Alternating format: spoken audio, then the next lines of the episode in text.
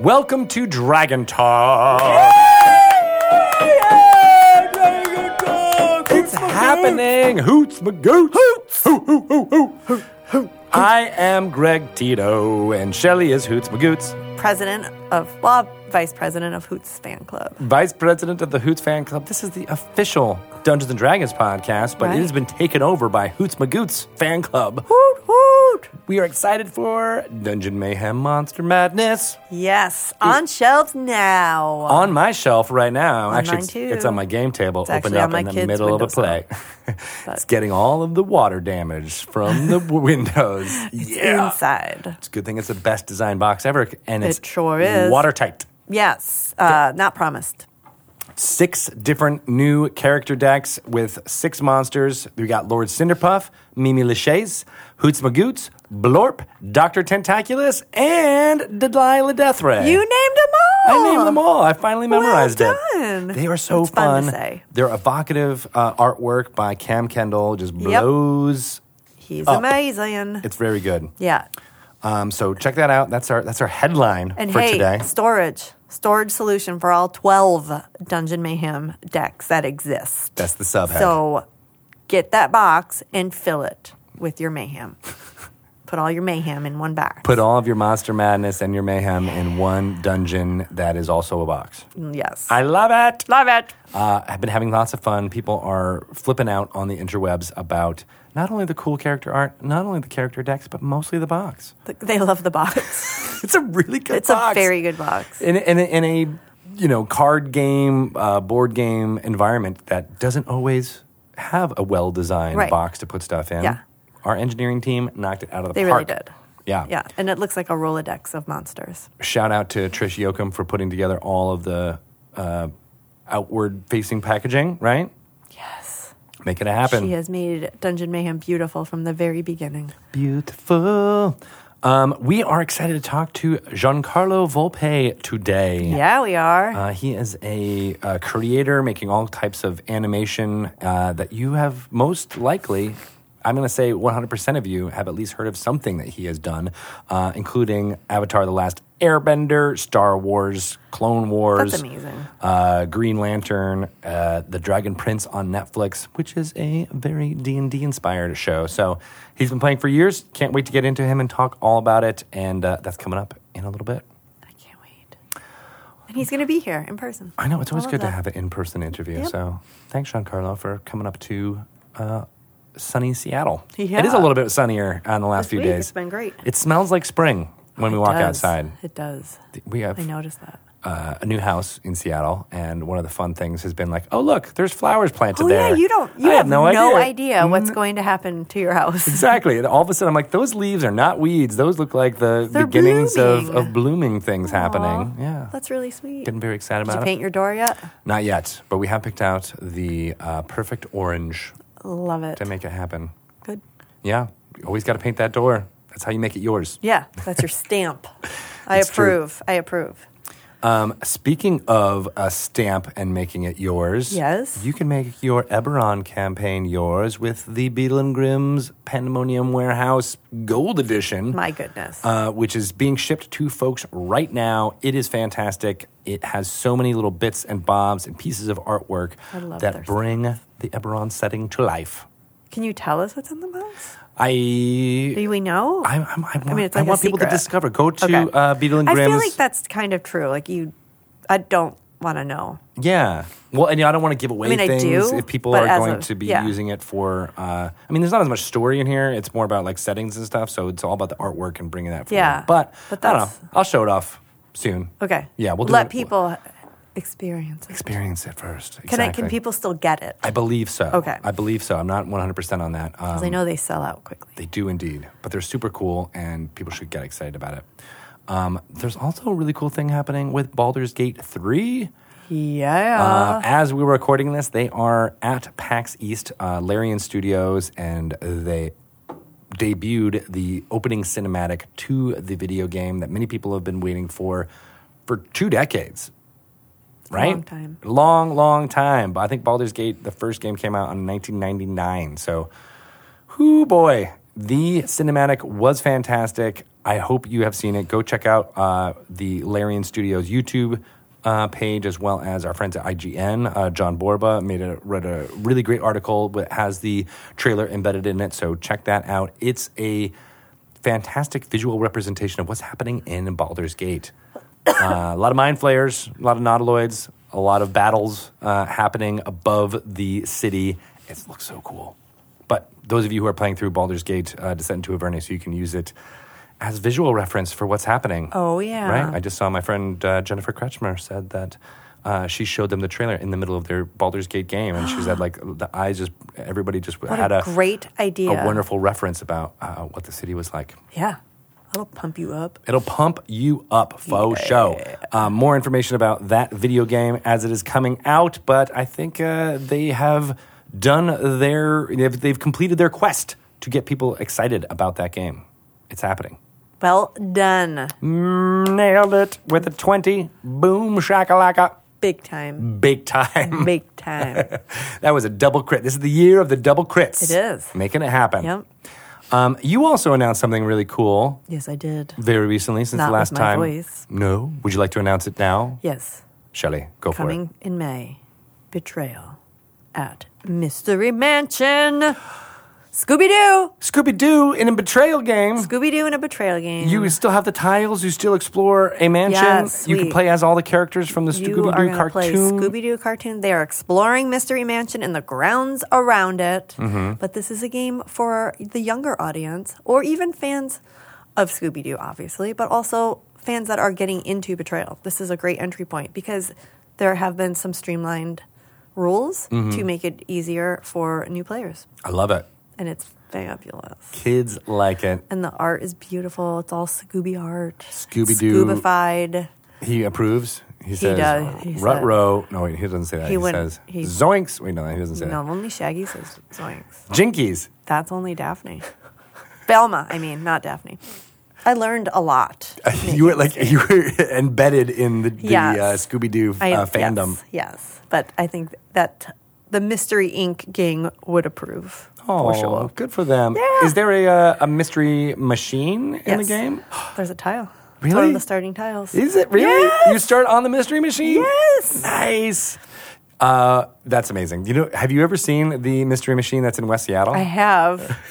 It yes, I have. It's a super, not jinkies, a super janky uh, It is a representation janky. of the mystery It's machine. like if, like they. No, I mean, it looks like they did it like 30 years ago, Yeah, and then and they have not rolling. cleaned it or washed it since, uh, and it uh, it's it's showing its age. Uh, so not appropriate. It's more like the what happens after the fall yeah, of it's- it's like, society. it's like a different, um, a different version of Scooby Doo. We'll be doing that in the expansion for uh, Yeah. Mystery Mansion. Like Where- what happens where are they- after the where betrayal? Are they now? what happens after high school? Where is Shaggy in uh, you know 2020? If, Right. Because it's not really set during a specific time. Uh, the Scooby Doo cartoons, right? They're all kind of like it's happening Yeah. in the present, in It's the just now. Whatever your present is, yeah, that's when it is. And those episodes hold up. they do. They are. They're really So- classic animation. Yeah, get get familiar with those episodes because the all of the haunts in this game are based off of classic Scooby Doo episodes I and love that. movies.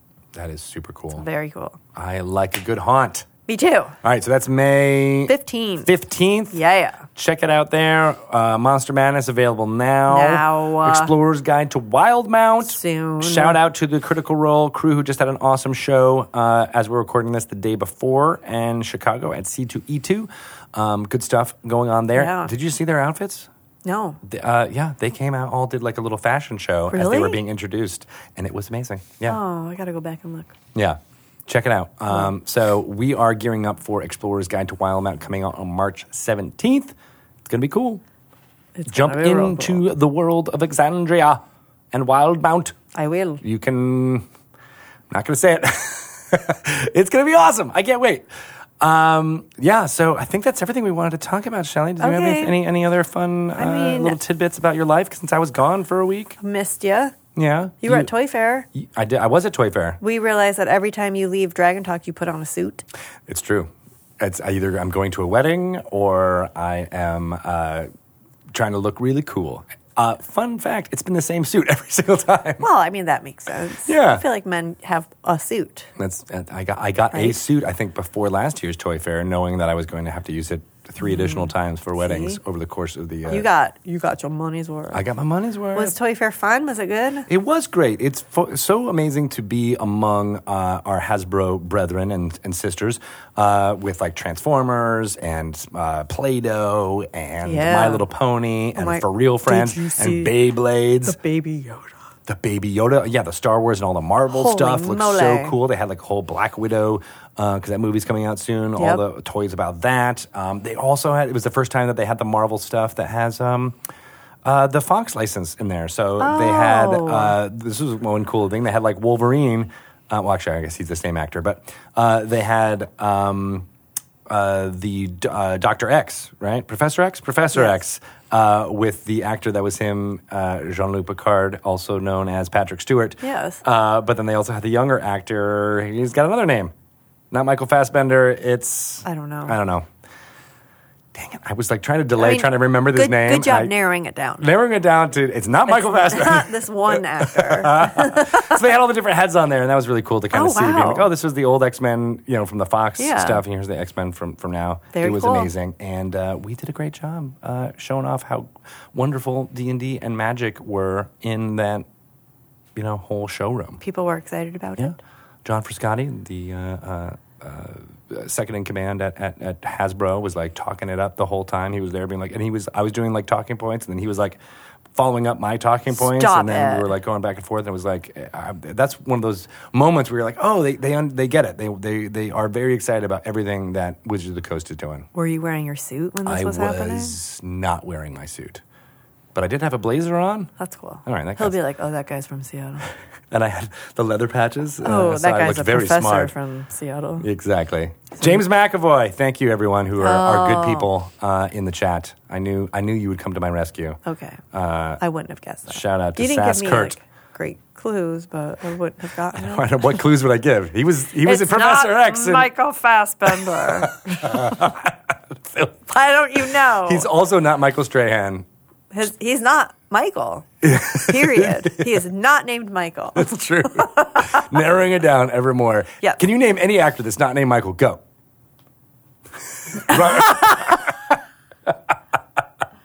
John Johnson. Yeah, it That's was the him. first one that came to my mind. Don Johnson.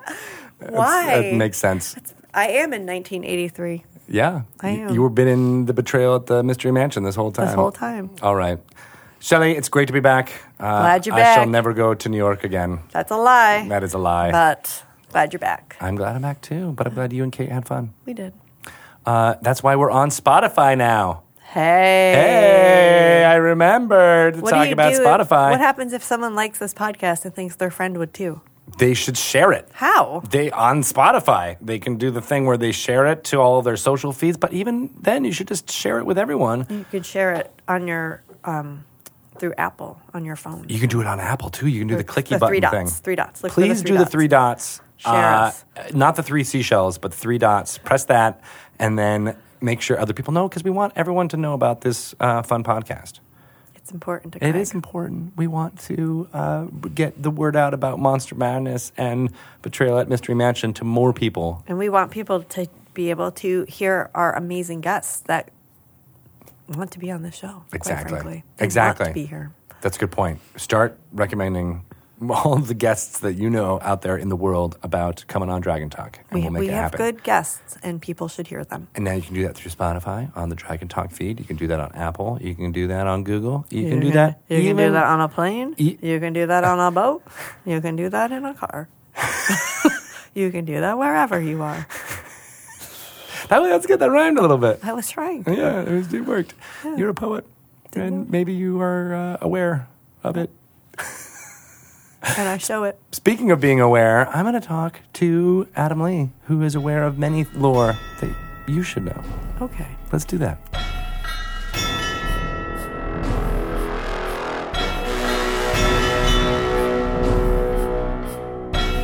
Hello, everyone, and welcome to another segment of Lore You Should Know. I'm Greg Tito, and today I'm joined by Mr. Adam Lee. Hi, Mr. Adam Lee. How Hello, are Mr. you? Greg Tito. I'm doing fine. Uh, this little segment is where we talk about lore in the Dungeons and Dragons multiverse Yes. for your education and edification, or maybe to apply to your game.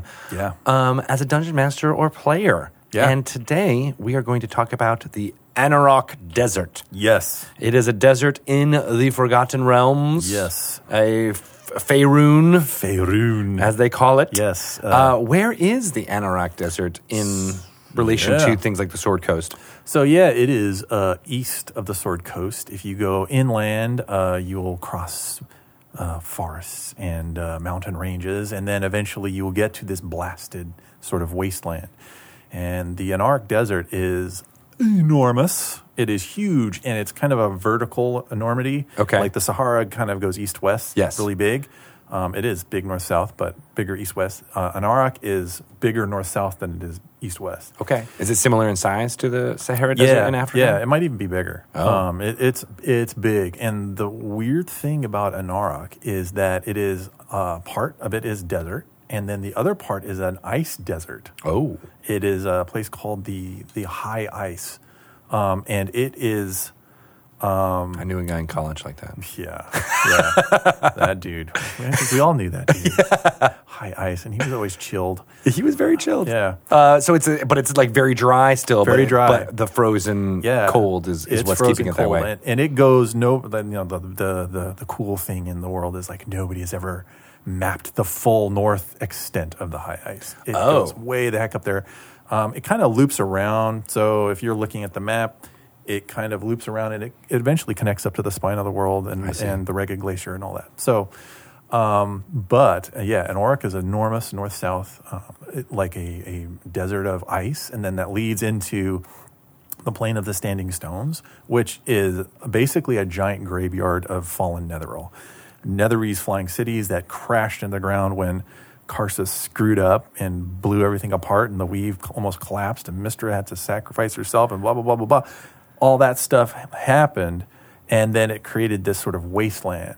And uh, so you can walk through the plain of standing stones, which is part of the Anauroch Desert, and you will see these, you know, wrecked, ruined cities. And they're, they're, a lot of them have been scoured away. Some of them are buried under sand, um, but then some of them are sticking out. And then you can go dungeon delving in there and explore fallen Netheril in the Anauroch Desert. Yeah. so- Okay, so we've mentioned uh, the Netherese and the Netheril Empire Yeah. uh, a couple of times on some lore segments uh, Yeah. in the past. But what's the quick overview as to as to what is three thousand years in, in the past, if not more? 3,800. Yeah. So it's minus 3,800 DR. It was kind of in that area when the Netheril begins. And Mm-hmm. it begins as like a very humble fishing village. And some elves come along and said, Hey, guys, you want to learn some magic? And they're like, Sure, this will be great. And then it blows out of control. Like what humans do with magic. It's a, it's a cautionary tale for our, our, our, our guests. Um, don't like giving power to uh, us like a society or a culture that's not ready for it can have grave uh, p- uh, problems later on. So the elves learned this. Um, and I think they're called the Eaerlanni elves anyway. So they're like, hey, we'll, we'll teach these humans magic. They'll be awesome with it. It'll be great. We'll all live together happy. And holy crap, things go wrong. So Oh, so the Netherese were human. Mm-hmm. Oh, see, Yeah. I for some reason I think I took that little bit that the knowledge came from the elves, Yeah. and just assumed it was more of an elvish society. It's not; it's a human Yeah, society. they were just little fisher people. They were just kind of hanging out by a, by what was then a nice little lake or a sea, inland sea, and they were just doing their thing. And then the elves, it's like the gods must be crazy. Like this thing comes down and just, They just- now they're now they're obsessed with magic. So, right, so in a few centuries' time, they are able to have flying cities and te- technology. Yeah. So it, it, it got to a point where they were doing fine, but then they started to enslave gnomes. Mm. And elves were like, oh, we didn't know it was going to go that way. and the humans started doing more and more funky things. And then they discovered high elven magic. So, um, so when they discovered this thing that called the Nether Scrolls, hmm. that was high elven, magic. And they knew enough by that time what they'd been taught by the Eaerlanni to be able to understand these Nether Scrolls. And from there, the Nether Scrolls were kind of like showing you the fundamental kind of workings of how magic, how you could create magic. Not just the Nether Scrolls weren't like here's a lightning bolt spell and here's a you know a flashbang spell or whatever. These were like this is how you construct magic out of the raw weave From the weave itself. from the weave itself. And so then humans began. they're like, "Well, screw the Eaerlanni. We don't. We don't even need to talk to you guys anymore. We're going to look at these things." So the Netherese went full on into the Nether Scrolls, and from that, they created this thing called the Mythallar. And from that, these amazing human wizards, um, you know, came out of it. Um, some famous ones, like Ioun, was uh, one of these Nether Netherese wizards. oh, Ioun was a Netherese wizard. I So, didn't know that. Yeah, the Ioun stones were kind of from what had been learned through the from the Nether Scrolls. So then also there's a, a wizard called Ioulaum, and that wizard was the one who created Mythallars. And Mythallars were basically batteries that you could. It was kind of like you didn't need the weave anymore. You could you could power magic through a Mythallar, and it allowed the Nether the Netherese wizards to create amazingly powerful spells. So they had almost infinite power, and then they also had the fundamental workings of how magic and the weave worked. And so these Netherese wizards were like, you know what? We don't really need the gods. Mm. Like their sort of big theory was that the gods are kind of like archmages. They're like, there's no real difference between us and gods other than that these gods are archmages that have discovered magic that's just even more powerful than what we know. But the thing was is that they had the Nether Scrolls, and they're like, these Nether Scrolls are going to give us access to becoming like these gods. And so, ultimate hubris, of course, because they're just like, Right. I try, th- this was the quick version, right? yeah, that's right. Oh, yeah, okay. So then, uh, so then the Nether, you know, eventually over time, the Netherese became corrupted. yeah, okay. And the yeah. cities fell. The cities How did the cities fall? It was it was the magic. Karsus. You know, the, this dude, there's this dude called Karsus, and he's a big, um, he's a super powerful Netherese wizard. Like, he was casting spells at the age of two, and at the age of 20, he made his first floating casting spells since I was Yeah, two. he's like bam. so so Karsus uh, eventually he he's going to cast this spell that's going to allow them to take over the weave and recreate it in their image and all this stuff. And he's going to and Mystryl at that time, The goddess of magic. the goddess of magic, is like the heck you ain't. And um, so Karsus launches this spell. It, it destabilizes the weave. Everything goes crazy, and Mystryl sacrifices herself to save the weave and cut out. Um, basically, all magic at that point goes really wonky, and then all magic just turns off. Wow. And the things that were holding up the Netherese cities is like gone, and they go and they all crash. They crash. Right. Into the Anauroch Desert. into the Anauroch Desert. Yes. At the same time, the because the Netherese were doing so much experimental magic that dealt with different planes, like planes of shadow and planes of um, the the elemental planes. Like you always see the big Netherese floating cities, and there's waterfalls just falling. You're like, well, where don't they run out of water? Those waterfalls are actually being pulled from the elemental plane of water. I see. And it's just just running, running, running. So you've got all the water you ever need. So anyway, uh, the the Netherese by doing all this stuff, they disturb these these aberrations called the Phaerimm, and the Phaerimm cast this spell. They invent this spell called Life Drain, and it's a it's a life drain, and that's what starts the desertification of the Anauroch Desert. Because at that time, it used to be a lush green wonderland, Right. Um, where mm, mm, the Netherese society was was happening. Well, the Phaerimm like screw you guys, and they they create this life draining spell that just starts to wither everything. Oh. So there, at that point, there's what's called high netheril and low netheril.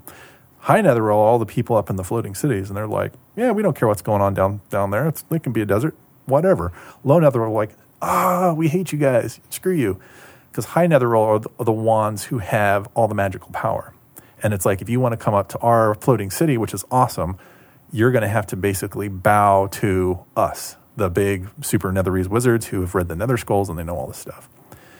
So it creates this this societal gap between the haves and the have-nots, the powerful and the not so powerful. Yeah. So uh, so anyway, the Phaerimm spell happens. The high Netheril, they don't care about it. The low the low Netherese. This was like- happening before Karsus, and the, This was the- happening before Karsus. I see. So there was already a desert occurring. Occurring. How many? How many? Do you know like how many centuries or Maybe six hundred. Okay, so it was 600 years before it all happens. Um, so the desert was already kind of well in place. it's starting to, yeah, it's starting to happen. In fact, Karsus is, is one of his big things was how am I going to stop the Phaerimm? Nobody knew at that point how oh, to so do he's going to send godhood so that he can do that. He's going to I get see. super powerful. He's going to he's going to take over the magic, the the weave because Mystryl at that time because there's now there was Mystryl and now it's Mystra.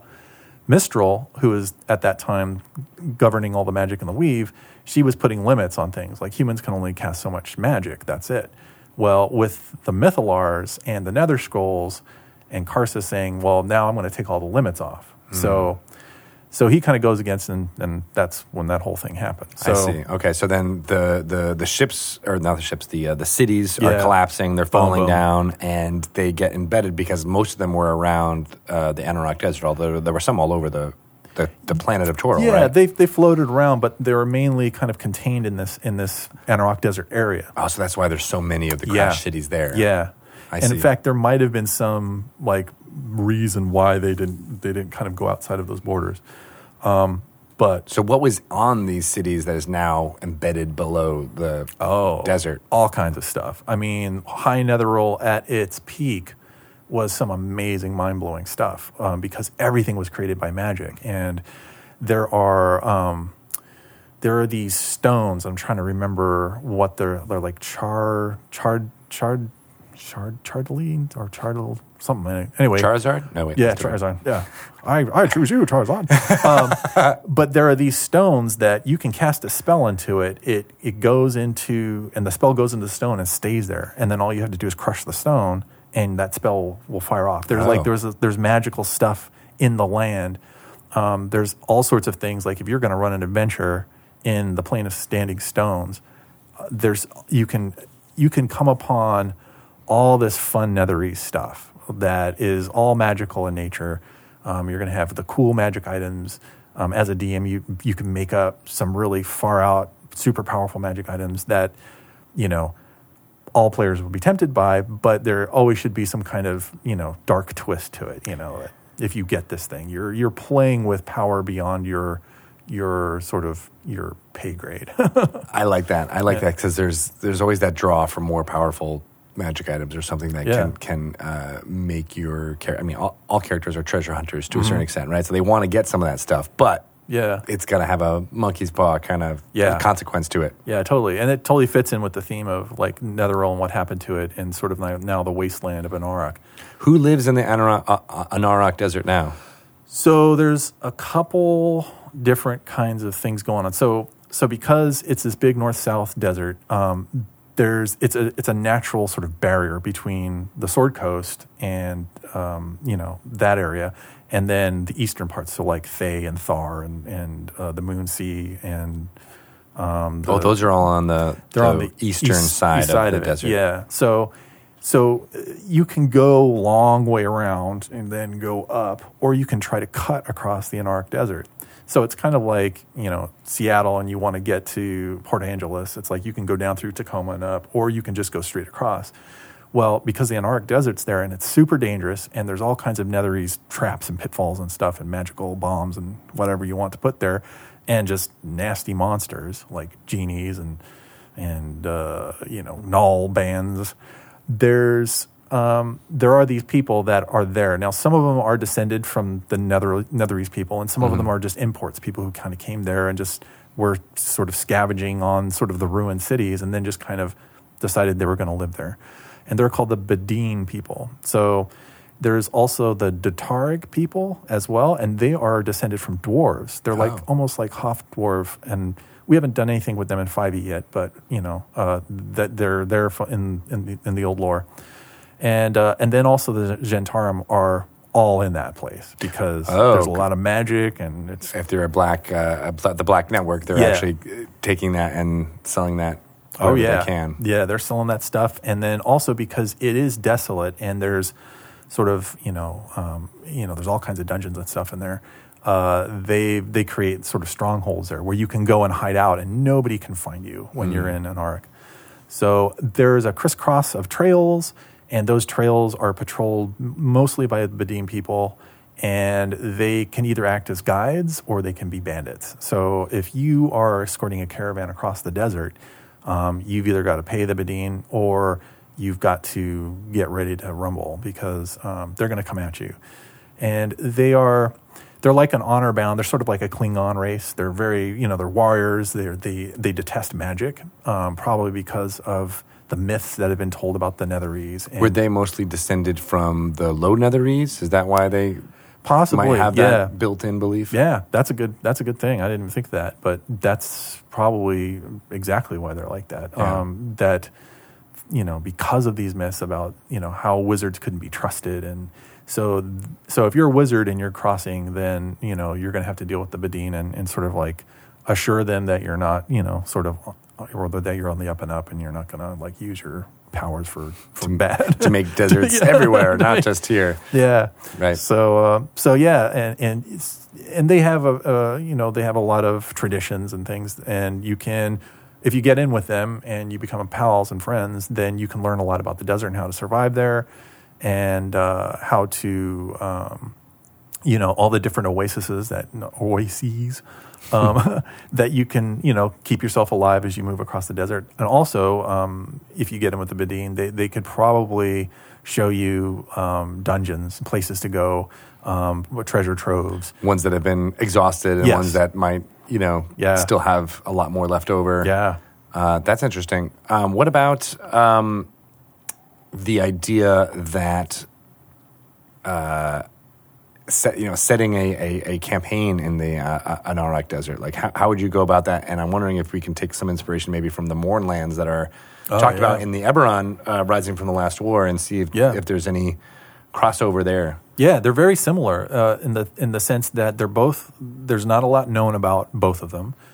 They're both magical wastelands. Like Anauroch is not a natural desert; it is a magical desert. Like if you probably if you cast detect magic, the whole Anauroch desert would just glow. Oh no! like it has been created by uh, by magic. So, um, and the Mournland, same thing. The Mournland was created by some weird magical event that nobody understands or nobody knows. Anauroch is the history is pretty well understood of what happened and why it happened the way it happened. So yeah, if you were if you were a, a dungeon master or or a player who maybe Yeah. wants to you know, play as a, a, a Bedine people or something like that, like what, what what are some you know character ideas you might have or something like that? Um, well, for for one, I mean, if you were like, okay, you could have your all your players um, roll up, uh, you know, characters who are Bedine, and then it's a matter of, you know, um, you know, there's a reoccurrence of a Phaerimm, like these underground horrible creatures. what that- do these what do those aberrations look like?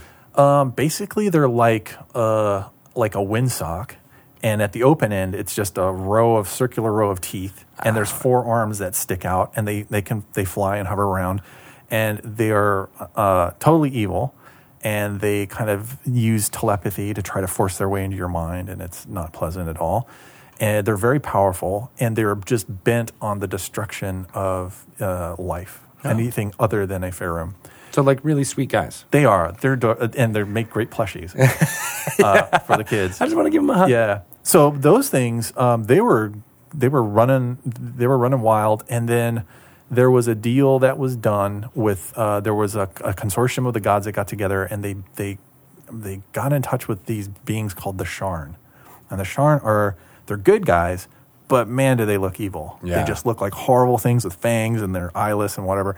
But they're powerful sorcerers. And the Sharn were what was responsible for taking the Phaerimm and locking them back in the Underdark. Oh, So, for all intents and purposes, the the the Phaerimm are down there, locked in the Underdark. But if you were like, say, you're rolling up a Bedine party, um, it could be that oh, one of the Phaerimm has come out. You got to get him back. You got to kill him or hunt him down. Another thing could be you've you know one of your tribe members has gone off and gotten lost in a in a Netherese dungeon.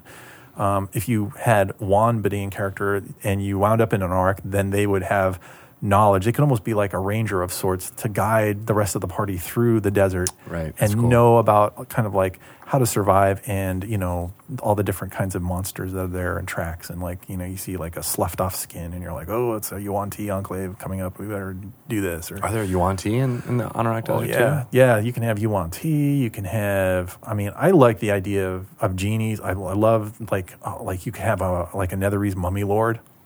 What? Oh, that's terrible. Yeah, it'd be horrible, horrible. And uh, but yeah, you know, you go into a dungeon that's just full of undead, like undead Netherese. Um, and who knows what the wizards did? I mean, when the when Karsus blew it and and just everything fell apart, there was probably you know immense amounts of wreckage. But I mean, um, probably a good portion of those wizards survived, and then they were either thought to themselves because there was a diaspora of, of the Netherese after that. Yeah. They were just like, well, that's the end of that. Uh, guess we're done. And they went out to form, to form a lot of the nations that we know about now. Yeah. like- so like and Fae, yeah, and Halruaa, you know, like they're all the they took that knowledge and went and started stuff everywhere. Yeah. So, um, but some of them might have stayed, and some of them may have even you know become liches and just thought, I'm just going to hang here and, and and try to like because there were the Nether scrolls, like the Nether scrolls were scattered everywhere. Oh, because they were all in There the was a- cities. Yeah, some of them were stolen and taken. Some of them were destroyed. Some of them went missing. What about the Mythallars? There are Mythallars there. Yeah, I mean, uh, Because they weren't necessarily destroyed when the when the cities fell. No, I mean, it, it, some of them could have stayed around. Like it, it's undetermined as to like, well, when Mystryl shut down all magic and then was reborn as Mystra, like what happened to the Mythallars? Were they just battered, powered down? I want to say that they're out there and there you can find one. And holy smokes, if you do, like you might not even understand how the heck to use it. Are they like like a like a Chernobyl or like a nuclear thing where like they're actually breaking down and like eh, melting at this point? It's probably uh, yeah. Some of them could be that. Some of them could be like you could walk within you know like a hundred yards of them, and then all of a sudden your just flesh just poof, goes off your body. Like some of them, you know, could be um, kind of like the. Uh, what the cube in uh, the Marvel movies? What the heck was the Tesseract? Tesseract, They're like the Tesseract. You know, it's like this incredibly powerful thing that can do all kinds of godlike stuff. Are they that small? Is it is it portable? Yeah, yeah, some of them, you know, could be this big. I mean, you could say one's as big as this room. Um, you, however, you want to fit it in your game, like there was no real. s- They didn't all was- look the same. They all, all were different. Yep, they, they could all be just different kinds of things. Um, That's really how they were interesting. So. I'm getting all these kind of story hooks in my brain about like you know uh, uh, people finding out about this, even in Waterdeep or Baldur's Gate, and wanting to be like, we need to get there because it's going to be the most powerful thing that's going to be necessary, and Oh, you're yeah. the only party that we trust to do that, and you got to Yeah. get a guide, and you know almost make it like a. Um, um, Indiana Jones, you got to Oh get the gosh. arc Yeah. before the ba- the bad people get it. for right? sure. Yeah, Yeah. because like the Mythallar, like there's this the wizard Ioulaum. He he he was the one who invented the Mythallars, and basically what he did was he took this thing and after he played around with it for a while, he went up to a mountain and just went honk and just cut the top off the mountain and then flipped it and just building the city on top of that And that was the first floating city. first floating city. And that's oh. how it happened. And you could just imagine, you know, he's like, I'm going to do something with this thing. And the wizards are like, okay. And they all walk out into the plain and their big mountain. He, it's just like going to Mount Rainier and just Yeah. chopping the top off of it and then flipping it in midair and all the clouds and atmospheres moving back. That's amazing. And he's like, that's what this thing can do. And now Mystra's not that tough. You know, like Yeah. we could be like gods. Like I just did a godlike thing. Like who the heck has ever done that? And So then being able to share that with the all rest of the the, the Netherese Yeah. most powerful wizards. So Yeah. that there's, I mean, how many Mythallars were made? unknown. And so there could Enough. be any number of them Yeah. under the Anauroch Desert Yeah. right now. Yeah, yeah, just sitting there waiting, and they are super dangerous. On top of that, Nether scrolls. Yeah. They went missing. Who knows where they went?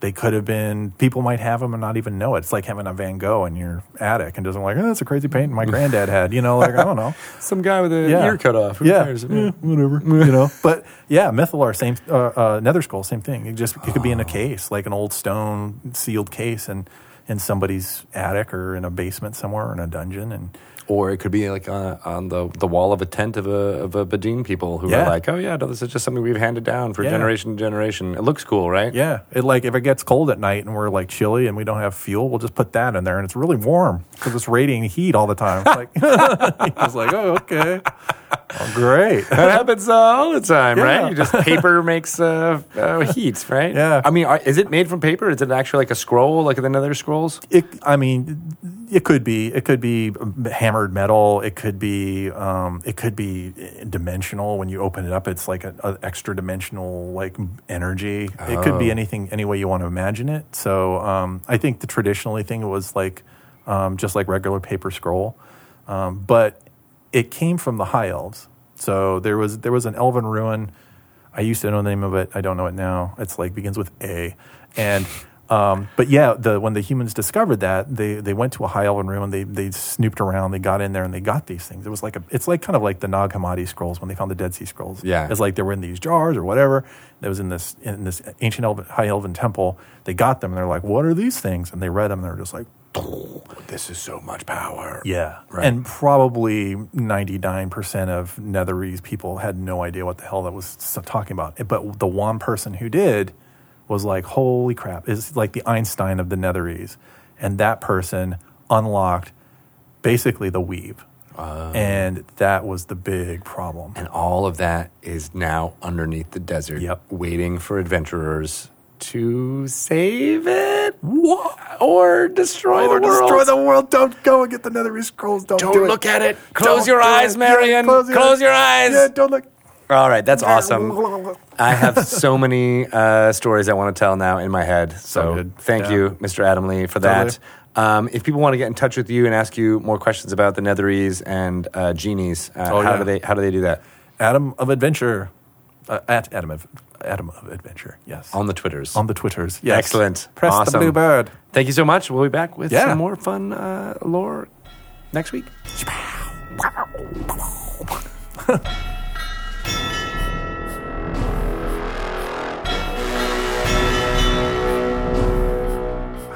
I feel like I know so much more from Adam Lee. Always, because he's a wealth of information. he like just uh, the fountain of, of information is Ew.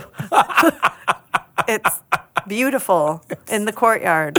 I want to beautiful. throw money into it and make a wish. Make a wish for more information to I wish uh, for Adam to enlighten me. it's amazing. Yes. Um, speaking of, though, it's like the third time I've used that transition, but I'm going to do it again because we've got an amazing person we here We really do. who also has. I want to learn. I want to pick his brain uh, about all Like the a mind information, flayer? like a mind flayer. like I want to be Dr. T. Dr. Tentaculous. Will be finding out all about what's happening. Uh, with his animation as Yes. well as his fandom of Dungeons and Dragons. So Giancarlo Volpe is going to be coming on. Let's bring him in. Let's do it. All right. Hi, Giancarlo Volpe, and welcome to Dragon Talk. Yay! Woohoo! Thank you so much for having me. Thank you for being here. This is very exciting.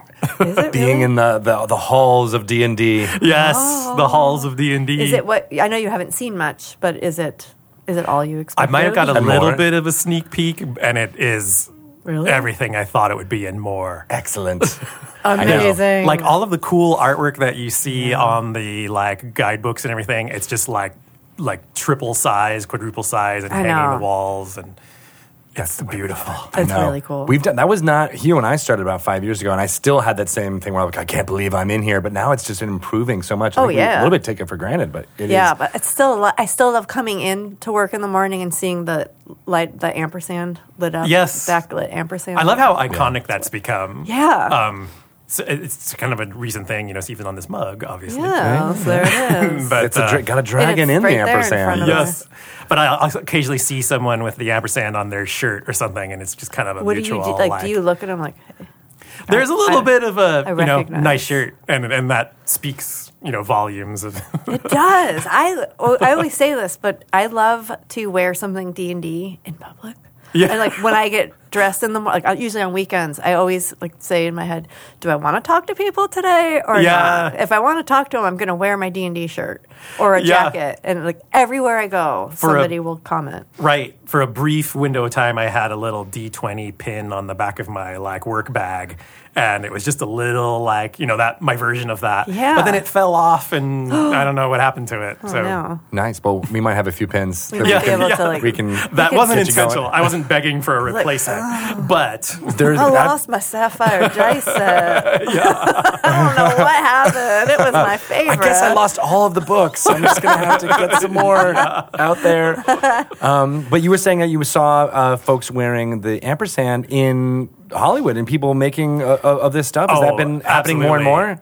Yeah, I mean, here's the crazy thing: is that uh, if there was ever a time where I thought playing D and D was kind of a dirty secret of mine, the the more that I've worked, especially in animation, it's like, oh, everyone does. It's it's not like, oh, who knew that five percent of us did. It's like almost everyone has a D and D story, and I, it, it even what I saw in the hallways just walking into this room.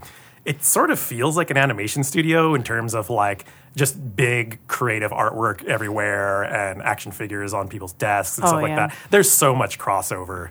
That's cool. Yeah, we. I don't. And I think even when I started here, I didn't really think that was true. And I, Yeah. I, I, it was people were telling me over and over again. I'm like, nah, I, really? Because I remember the time when we had a, you know, cover up the book in the, Yes. a textbook in Yeah. order to to be able to read it. So it's really been gratifying to hear people being able to be like, yeah, no, it's it's there, and and people use it as a as a uh, and maybe you can tell us this as a thing that's like their job but isn't their job. Yes. Is that why it, ha- it has There's appeal? Definitely a lot of crossover in that it, it feels like collaborative storytelling, which is the mood in a writer's room for sure. But I think the biggest difference is that in a writer's room, there's usually a showrunner, which I suppose is the, the DM, in that you know in that context that um, is arbitrating your decisions. So it's like, well, that could be a cool uh, choice for this character to make, but let's make sure that emotionally and story wise, that's the the thing that'll land the, the best. Whereas in D and D, it's a little more determined just by chance and the Right. die roll. Yeah. So you know, sometimes you'll be. I, I've seen this happen when I'm DMing or playing, where the way the story is unfolding, you want that last standing player to kill the you know monster that has nearly you know um, wiped the entire party, Right. and then they roll poorly, and everyone goes no. you know, it's a, it would make a terrible movie, but you know, it, Yeah. it happens all the time in the game. That is true. I mean, we've been s- telling folks like the failures are actually the most fun part of Dungeons and Dragons. where Exactly. It didn't used to be that way. I used to just have that chagrin, and be like, oh darn it, and then go on to the next person in, in in the combat. But now, those moments are the ones that are the most memorable. Yeah, especially if you live to talk about it. I mean, I, Yeah. I did like once or twice, like wipe the whole party, and and it's very a player or a DM? as a DM, and you kind of like, well, so we have to make new characters. You know, it's a little. Uh, What was, so Oops, I yeah, went how too did, far. How did that happen? What was what's the story behind that one of you know those? what was weird? It was a. I want to say it was a first a super simple first level dungeon, and they happened to encounter zombies. Mm. When they came in the room, and they just weren't. Maybe it was my fault, partially as DM. Like I, I wasn't exactly hinting how you defeat them because as I recall, at least the version we were playing at the time, the zombies move very slowly. But if they touch you, they do a lot of damage. Yeah. And so they could have been dancing around them and pinging them from a distance, but no one quite got that. So they were just going right to the zombies. Oh, they just and, went right and getting them. slammed. I think this was like a third edition sort of like rule. Oh, the slam attack. The was slam attack was vicious and killed the entire party. wow. First level too. So First level. were they new players or were they? there at were a couple new players. I remember one of the Oh. guys like traded his player's handbook in after that. He was Whoa. like, "This isn't for me." Was this was this like their first game of D and D, or was this over the a course of couple the of, them, yeah. But, So but no, this was, this was first night. First night. Yeah. So did you, as a dungeon master, have any thoughts like, I'm gonna fudge this dice roll? I'm gonna pretend. I saw this- it happening, and I was and I was kind of counting on one of the players who was more experienced to save the day. Yeah. Mm. And he very selfishly took off and ran. So I guess it wasn't split a, the it? It, wasn't a total wipe. He just ran away, and he was like, "See you, sucker." so Because that's what my character would do. that's what my you're like, character oh, would do. gosh. It's one of those Role-playing. things. So. Yeah. Well, that's so funny because around um, one of the things I think about streaming entertainment and, and how it's been driving, I think, a lot of people wanting to get to the game is exactly that experience where someone just had one bad night and you might just be like, hey, this isn't for me. Yeah. And then with streaming Yeah. entertainment, there is that like ideal that people are chasing a little bit more. So they might try two or three or you know ten times before because they're tracing what they saw on on Critical Role or Rivals of Waterdeep or something like that. Another thing that I noticed with with like those types of you know streaming games is I always felt this insecurity when I was like a teenager that I was playing D and D wrong, and I and I realized later that a lot of people shared this fear where it was like. Um, is this what you're supposed to do? Like, how rule heavy is this? How role play heavy is it? Right. Um, is it bad that I forgot a rule and I, you know, rolled the wrong thing or what, rolled off the wrong charter?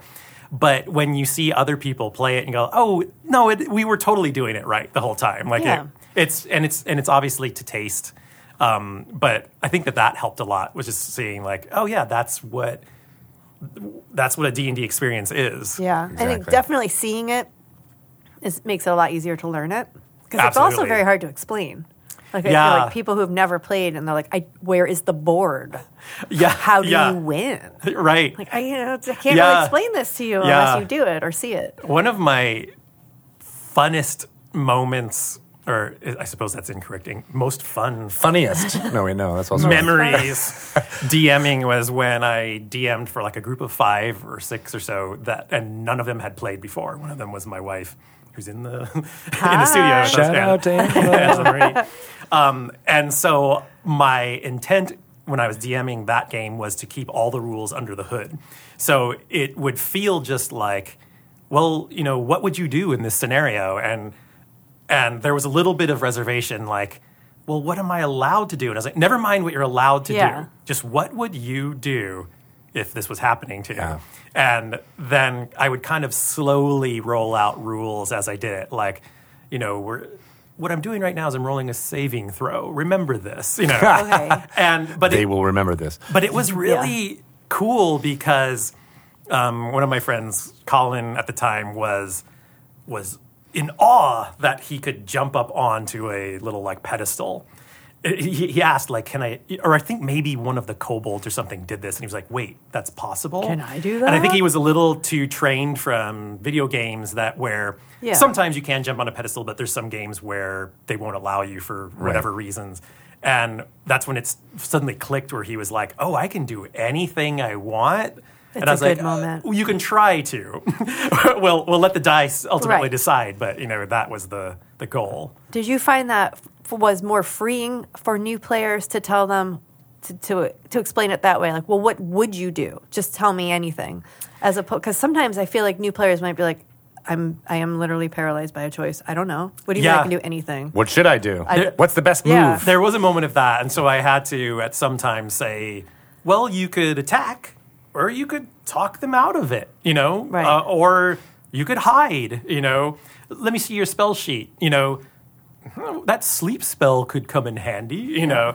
It, it, there's a little bit of hand holding that that uh, you know came with it, but they seemed to figure it out, Yeah. pretty quickly. I like that approach. I like the way that you framed it. What what would you do? What what would you? Yeah. If anything. It's also kind of a great writer's room trick too, where like uh, when you're trying to tell the most, you know, compelling story, sometimes we have to put our like writer brain aside and just be like, but if you're in this scenario, Yeah. what would you actually do? You know, what would you do? Never Yeah. mind what the character would do, and kind of maybe even pull the room sometimes, see if there's any commonality. Like, Yeah. of course I would walk out, you know, or, or whatever. So if your father was a, was a Yeah, big, yes. you know, robot alien with a mask that breathes weird, Put and he said, there. yes, "What would you do?" You probably scream, "You're not my father!" And Yes. yeah. That's me. Oh, so that's how that got written. Uh, that's really fascinating. So I love the idea of a writer's room. I've always kind of uh, been hearing about that forever. What's what's the uh, yeah? Tell us everything. Tell us everything. Oh How do you do it? And What's it like? what are what are the similarities? I mean, you've already been saying a few similarities and differences between that and like a D and D session, but like, yeah, how how how does a show like the ones that you've been working on get made or, or get written? Yeah, I mean, there's definitely an awareness. I mean, the, the shows that I love to work on, and I'm, I'm, I guess I'm starting to have a reputation for doing these, are serialized content. Oh well, So- you will after this podcast. Doors are going to open. my plan is unfolding perfectly.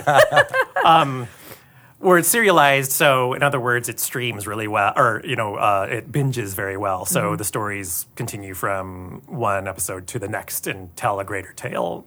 Um, so a lot of times, writers' room will start with a cork board or you know a dry erase where you've just pinned up episodes 1 through 13 or episodes 1 through 10 and you will put index cards on the wall that say this is a very abbreviated, simple version of it, but the character will start in this place.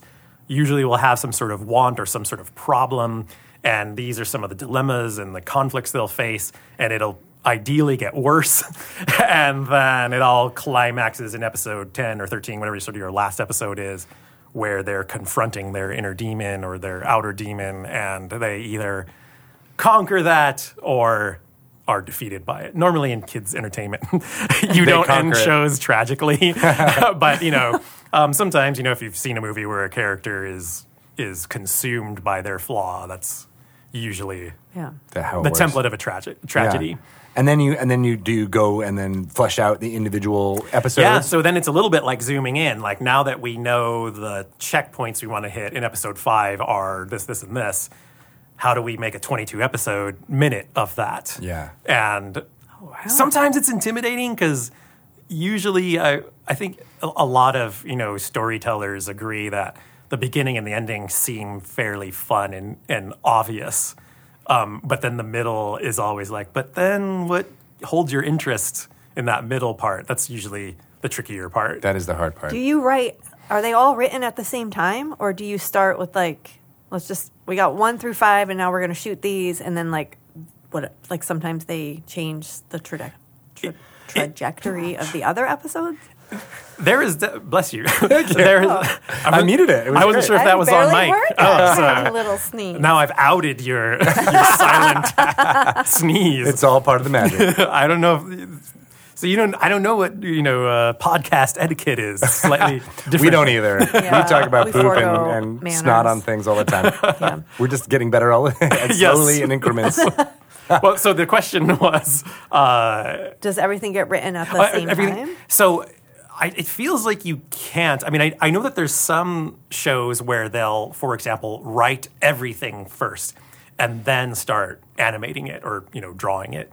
Um, most of the time, my experience has been you're writing episodes one and two, and then you start storyboarding episodes one while you're talking about episode three, and then Okay, that makes more sense. and it and it's it's a stacked sort of tiered you know Hmm. um, process, I guess. That does feel like like a campaign, like a D and D campaign planning. Because like as a, I don't know, because I'm a very scared dungeon master. I'm curious about it. I will one day try it again, but I'm too scared.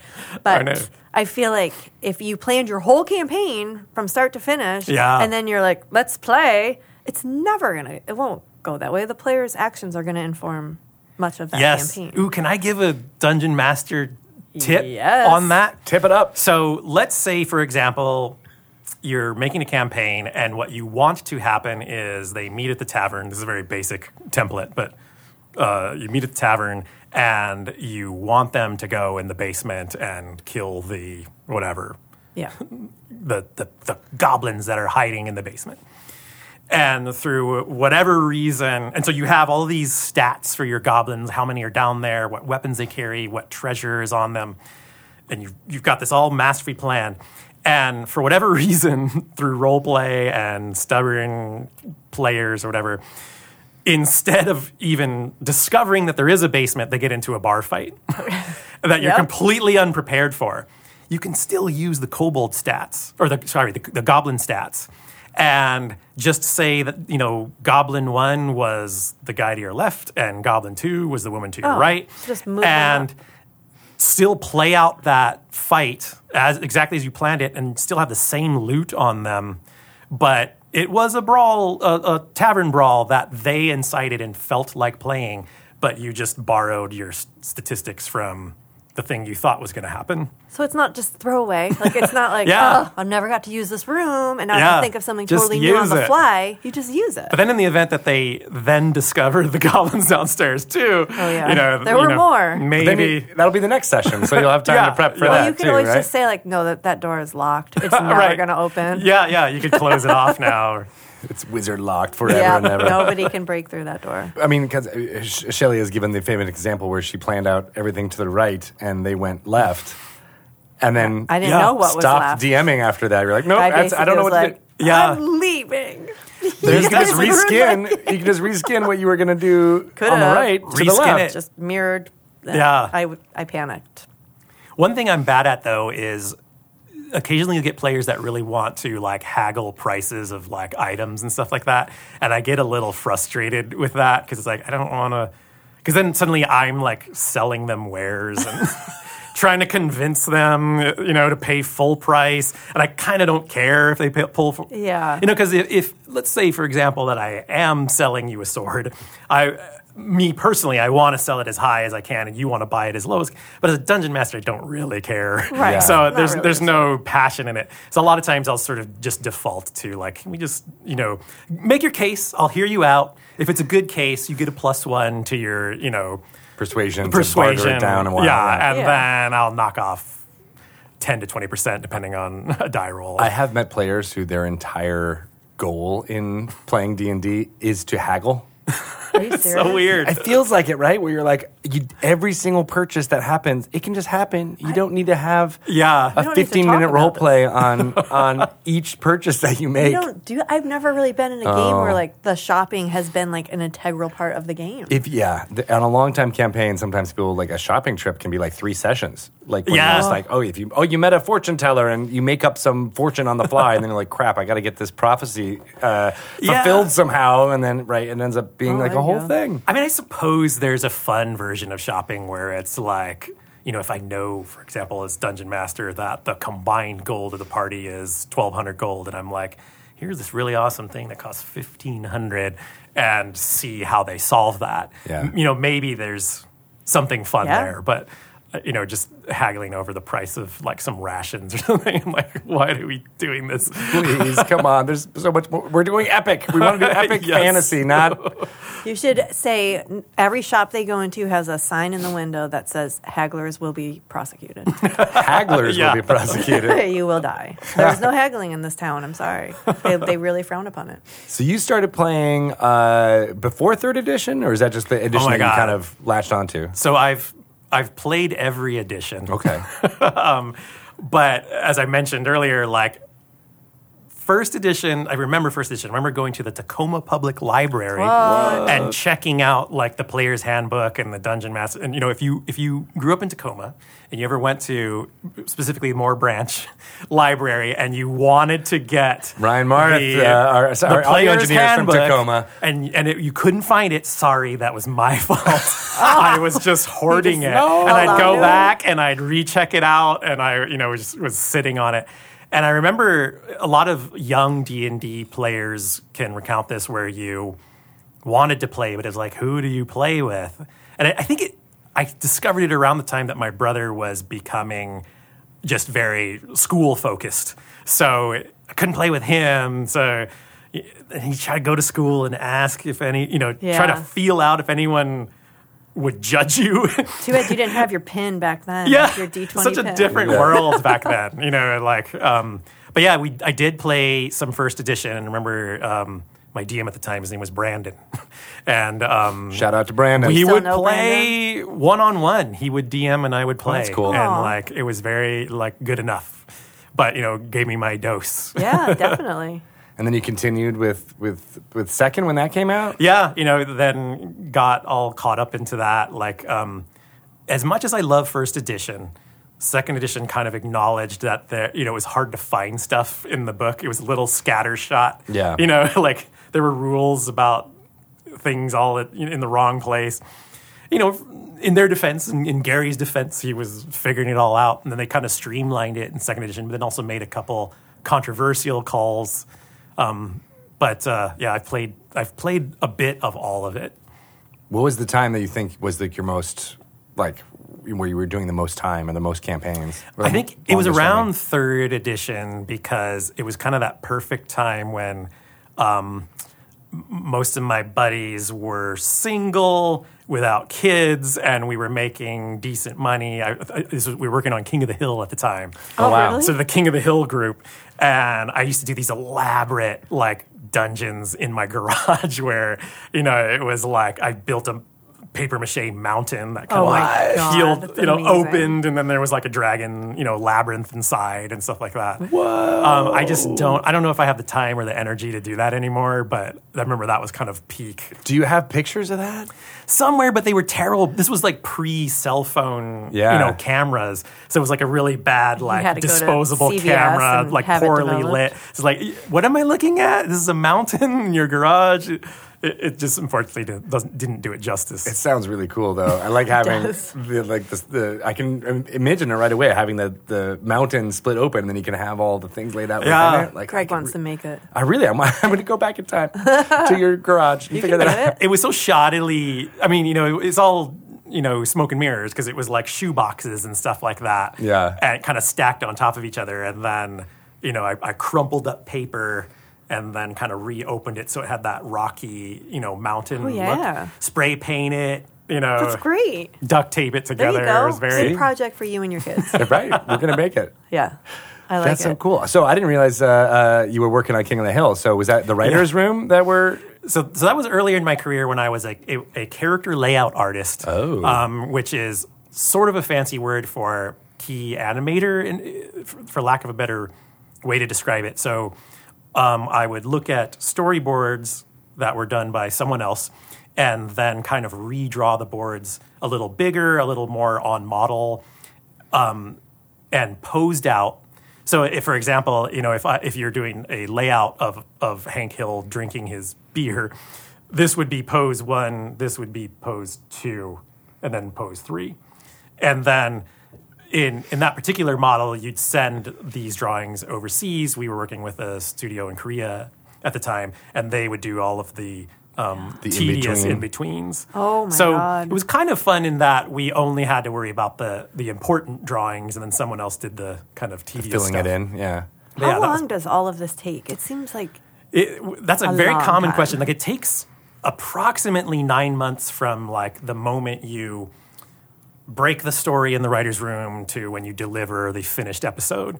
Um, and so then, as I mentioned, for one episode. yeah, so uh, all these episodes are stepped. So like when you're starting episode 13, you're finishing episode 1 and and that's how a show gets delivered. But now with um, kind of Netflix model where they're doing drops, they call them, where it's just all all the episodes come out at once. It still takes the same amount of time, but you just you sit on the episode Yeah. Until all 13 of them are done are done or whatever. Do you ever then, because you have the freedom to do so, do you ever be like, all right, we finished episode 13. What we did in episode one doesn't really work anymore. Yeah. It- Oh, yeah. And that make, make the process longer then? So it's a little tricky. I, I fantasize that that was the case. Like we could actually go back in episode one and plant stuff that pays in episode eight and all Yeah. that. But um, what I learned is that you still have a certain cutoff point where you have to turn these episodes in, especially with Netflix, for example, because they need to start um, translating and, and dubbing these episodes Oh, I see. well in advance so that it's ready for these this multiple you know country launch.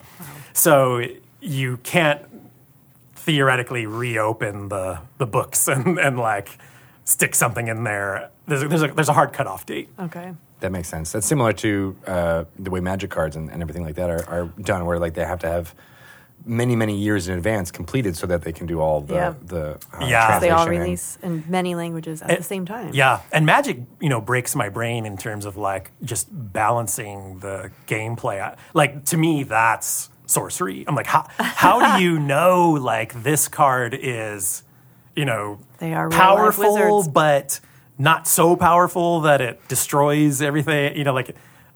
I, I, I don't understand that. I mean, I've, I've worked at my share of game companies, and like the guys who sort of do the uh, um, game design, like the way their brain works is just completely different It's- than I'm used to. It's definitely You've true. you've talked to a lot more of them than I have. Yeah, I've gotten to to sit in on lots of, of meetings when we're concepting new games with game designers, and I just sit quietly and listen because it's fascinating. Isn't it? I mean, They think about things in a completely different way. Yes. And just things I would never, ever think about. it's very sort of beautiful mind. It is. almost. Like, it- you can see like the formulas above their Yes. heads. but I, I totally respect, you know, it, uh, what they do. But it's it, it's almost hard for me to follow. Yeah. Yeah, and I think there were assumptions in Dungeons and Dragons that as a player you had to have that kind of formulaic Yeah. brain, and I think that's why when you were mentioning Gygax and how he laid it out, like I think that's he just thought of it in that way, and of course it makes sense to him. But when you try to put it into a rule book for other people to grok and then do at their own table. It, it falls apart a little bit because it's not you're not in his head, and I think over time all of the editions have gotten better at better at at making it more palatable for the lay person in a way. I, I love that they they did that. I love tracking how that happened, and even you know, especially with the latest edition where they kind of crowdsourced like feedback. Yes. was was incredible too because I I don't know I, I just think that's really fascinating that people can say, hey man, it's kind of annoying that I always have to go to the rule book when I want to do a thing. Can we just simplify this? And and you know the fact that they incorporated all that, like I do you know, Wizards isn't paying me to say this, but but I, you know, I do think that fifth edition is like the best version of the game so far. I mean, and it's because of you know user feedback and Yeah.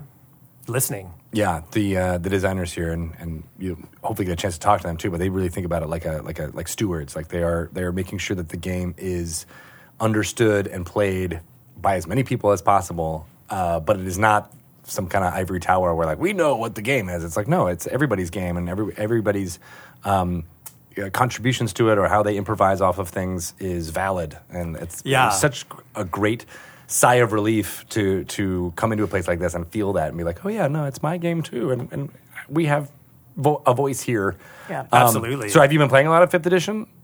Yeah, I mean, the current campaign that I'm playing is fifth edition. It, it's forgive me, I forgot the, the title of it, but it's one of one of the existing. You know, uh, What's happening? it, it's uh, something under dark. So we're- Oh. we're all prisoners in this drow. That's yes, prison. Yeah, that was the Rage of Demons campaign. Oh, with, uh, yeah. um, uh, Out of the Abyss was the, yes, the I think I think that's the one. Yeah. and Good one. so we all started first first level. I'm now a third level monk, and I'm uh, also kind of a alternate character race that's like a skeleton kind of guy. So it's Oh. it's fun. I think it might be a homebrew thing. Nice. but the skeleton can collapse into a pile of bones, you know, nice. at will. So I've been having fun with like. Oh, nothing, just a pile of bones. And I pop up and start, you know, kung fuing them. Oh, wow. oh, that's good. You're like a mimic, kind of. yeah, yeah. It's a little possibly overpowered, you know, little trick I have. But you know, to be fair, it hasn't gotten me out of every bind, so I, I still feel very challenged and having fun with it. That sounds fun. I really like that idea of, of, a, of a pile of bones, and Yeah. then bam, here I am. Yes, Boom, Yeah. and that's what they do. That's what skeletons are known for doing uh, as adversaries. So Yeah, yeah, the- even sort of video gamey kind of trope, you know, the pile of bones that, that pops up and attacks you. So, That's super fun. That is my favorite um, uh, adventure, Mo- mostly because it was the first one that came when I first started I love working that here. one. Uh, but I just love that idea of being, uh, you know, that you're in this underdark, you're in this amazing other world that feels so strange, almost Alice in Wonderland like, but that you just need to get out. That's Yeah. o- there's no there's no big. I mean, there's obviously lots of things that are happening that are terrible that you should stop, but the real adventure is just survive and Yep. get out of the underdark. yeah. And uh, what's interesting too is the, where we last left off, we escaped, but we're sort of like running through dark tunnels and we're not exactly sure where we're headed next. Yeah. So that's, you know, I'm going to find this out in a week or so. Don't spoil anything. yeah. They yeah. all die at the end. No.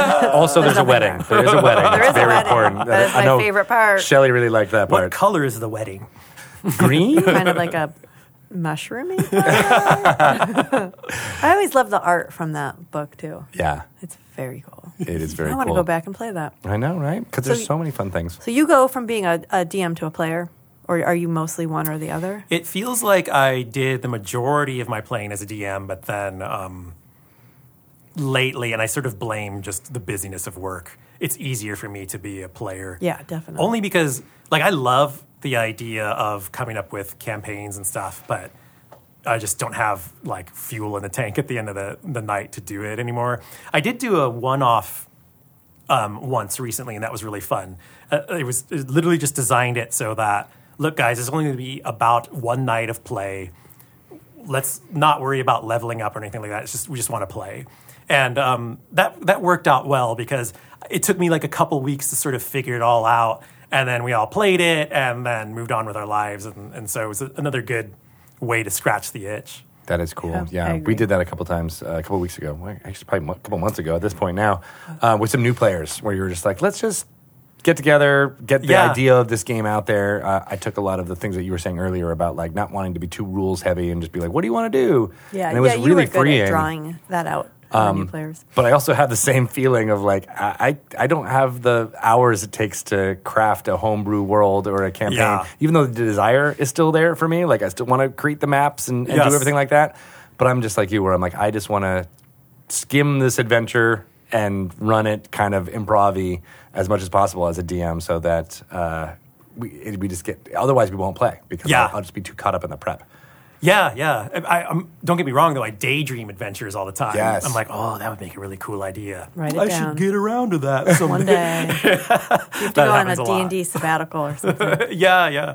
So you were talking uh, earlier about the about how all of like the Netflix episodes all drop at the same time and how the you they're meant to be binged. So is the writing process different when you're like writing for King of the Hill versus something for Netflix? Yeah. because you know people are just going to sit down and keep watching them. It feels like the, the golden rule now is totally end on a cliffhanger. Before, it used to be somewhat discouraged um, when it What was. discouraged from because people had to wait a week to find out what yeah, happened. I mean, I always kind of thought that was suspect data, if I'm speaking from the heart. The, the, it was, you know, you, you didn't want to end an episode of, say, Avatar on a cliffhanger because maybe it would be frustrating for the viewer or something Yeah. that they had to wait a week. But to me, cliffhangers are, you know, that's a, that's a, a powerful storytelling, Yeah. you know, tool. You know, don't don't uh, take that away from us. But now it seems more like with streaming, it's totally encouraged to um, to end on a cliffhanger because they want you to like. I guess I'll watch one more, Right. you know, over and over again. Yeah. Or it starts.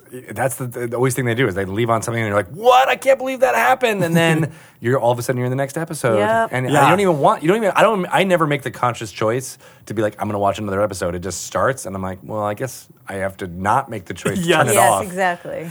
It's all very, It you know, go forever. expertly crafted. Where they're like, "Oh, was that the end of an episode? Another one starting, or is it just?" A The next- continuous piece of entertainment. Yeah. Does it feel sometimes like you're making a 13 hour movie, or a thir- you know whatever 13 part movie? It's it can feel that way at times. I mean, um, I think that we're often pretty conscious of like the goal is to make every episode sort of feel like a mini, you know, beginning, middle, end. Um, so that if you do want to only watch one, there's a, a sense of accomplishment and, and completion. But you know, I, I think also I'm a, I'm a huge anime fan, and I think that a lot of the way anime is structured, they're less conscious of like you know wrapping everything up in a tidy bow, and it and it still often works really well. So I'm I'm actually kind of curious if I can not do that as much on future projects. Not And- wrap things up. Yeah, just tidy. sort of leave it. You know, uh, even think of like Mad Men or Oh, yeah. Breaking Bad, and you know Better Call Saul. The Sopranos. They're not Still quite angry about that. yeah, not everything quite ends in a tidy bow at the end of every episode. Everything's kind of still just progressing and Mm-hmm. teasing some things, resolving a few things, but everything, you know, s- feels very continuous. You're, you're right because there are a few like, encapsulated episodes in those series that you mentioned. You're like, oh, I remember that one, but you don't really think of it very episodically. You almost think about it as seasons or that whole show is such a great story. Yeah, yeah. yeah, that's true. It's an interesting thing. I mean, I think also sometimes we get, you know, oftentimes animation is perceived as kids' entertainment. Yeah. Um, in fact, for the most part, it is. I think that a lot of people in the industry would debate that. It doesn't necessarily have to be, but I, I also recognize that um, the money is is in making kids entertainment. Yeah. Um, but sometimes that can be the crutchy excuse, which is like, well, will kids For feel kids. satisfied or will they feel frustrated? Well, yes. I, I don't know. You know, I think that's that was going to be a question because I'm interested in my in my dungeon mastering foray. When I do dip my toe in again, I really want to DM for kids. So Yeah. I'm wondering though if, with your experience and are telling stories for kids, do you have to to structure things in a different way than you do for telling stories for adults. That's interesting. I mean, to me, the biggest difference between so if we're talking about storytelling, the, there's I try to approach it as though this is sort of my secret sauce. Uh-oh. is I just approach it as though I'm telling someone my age or, or maybe telling a story I would want to hear. And then you sort of do a pass where it's like, well, don't do the gratuitous violence or, you know, um, sometimes also I'm a little more ethically conscious, which is like, uh, you know, for example, a character like Walter White in Breaking Bad is, you know, the lovable, you know, heroin dealer, you know, that, you know, or, or meth, you know, uh, you know, guy or chemist or whatever you want to call it. Um, maybe you don't want to do that in a kids sh- show, but but um, I still think that they can. Part of the, the secret to me is that kids are a lot smarter than Yeah. you think. They always, you're, we're always kind of like, man, you know, my niece, you know, she, she was so. Did you see the way she was like talking? She's so smart for her age. But then I realized like everyone says that about the kids in their life. Yeah. Maybe our kids just generally way smarter than we assume, and that's usually been how we talk about it when we're making these shows. Is is I think that they get a lot more than we give them credit for. Yeah. A lot more. And they will also, I mean, I've noticed this with my children who watch uh, Disney shows kind of on repeat, almost to my chagrin, uh, especially when they're, Yeah. they're very uh, high pitched in their exclamations uh, on the show. And I'm like, can we just turn it down? I just I can't hear it. But they watch them over and over again. So, and I remember doing that when I was a kid because they wanted to get that feeling of, of, of complete understanding. And I think, and I think they only really achieve that or, or, or and that level of comfortability when they've seen the same episode four or five times. And that's something that I don't think a lot of adults realize because we'll watch something once and be like, hey, I saw it. That's it. Yeah. You know, and I often, I mean, sometimes I'll rewatch shows, be like, why are you watching Breaking Bad again? I'm like, because it's awesome. Yeah. Right. And, you, and, I, and there's stuff, I mean, you know, all the things you get out of it again. But adults just don't do that on, on, a, on, a, on a level. So I think a kid, you almost have to craft things just as well as you would for an adult because they are putting under such scrutiny that you wouldn't even realize. That's interesting. I, ha- I hadn't even thought of that, but that's but I remember I remember doing that as a kid, and I always just kind of chalked up not rewatching stuff to just time, where it's like, Yeah. why rewatch that show when I could watch the the new this show? Um, but I, I remember that like. Especially, the, I grew up at a time of book and record sets, Yes. you know, and you, you'd listen to that over and over again to the point you like re- memorize the Oh, yeah. lines and quote it to Memories. to my brother, you know, when we're playing. Did you have the LPs of the I, Disney movie LPs that would have the Robin Hood? And there's the one I had that I loved that was yeah right. It had most of the songs on it, but they also had Yeah. scenes in it. Yeah. and I remember memorizing those. You're right. There's a Star Wars one too. Yeah.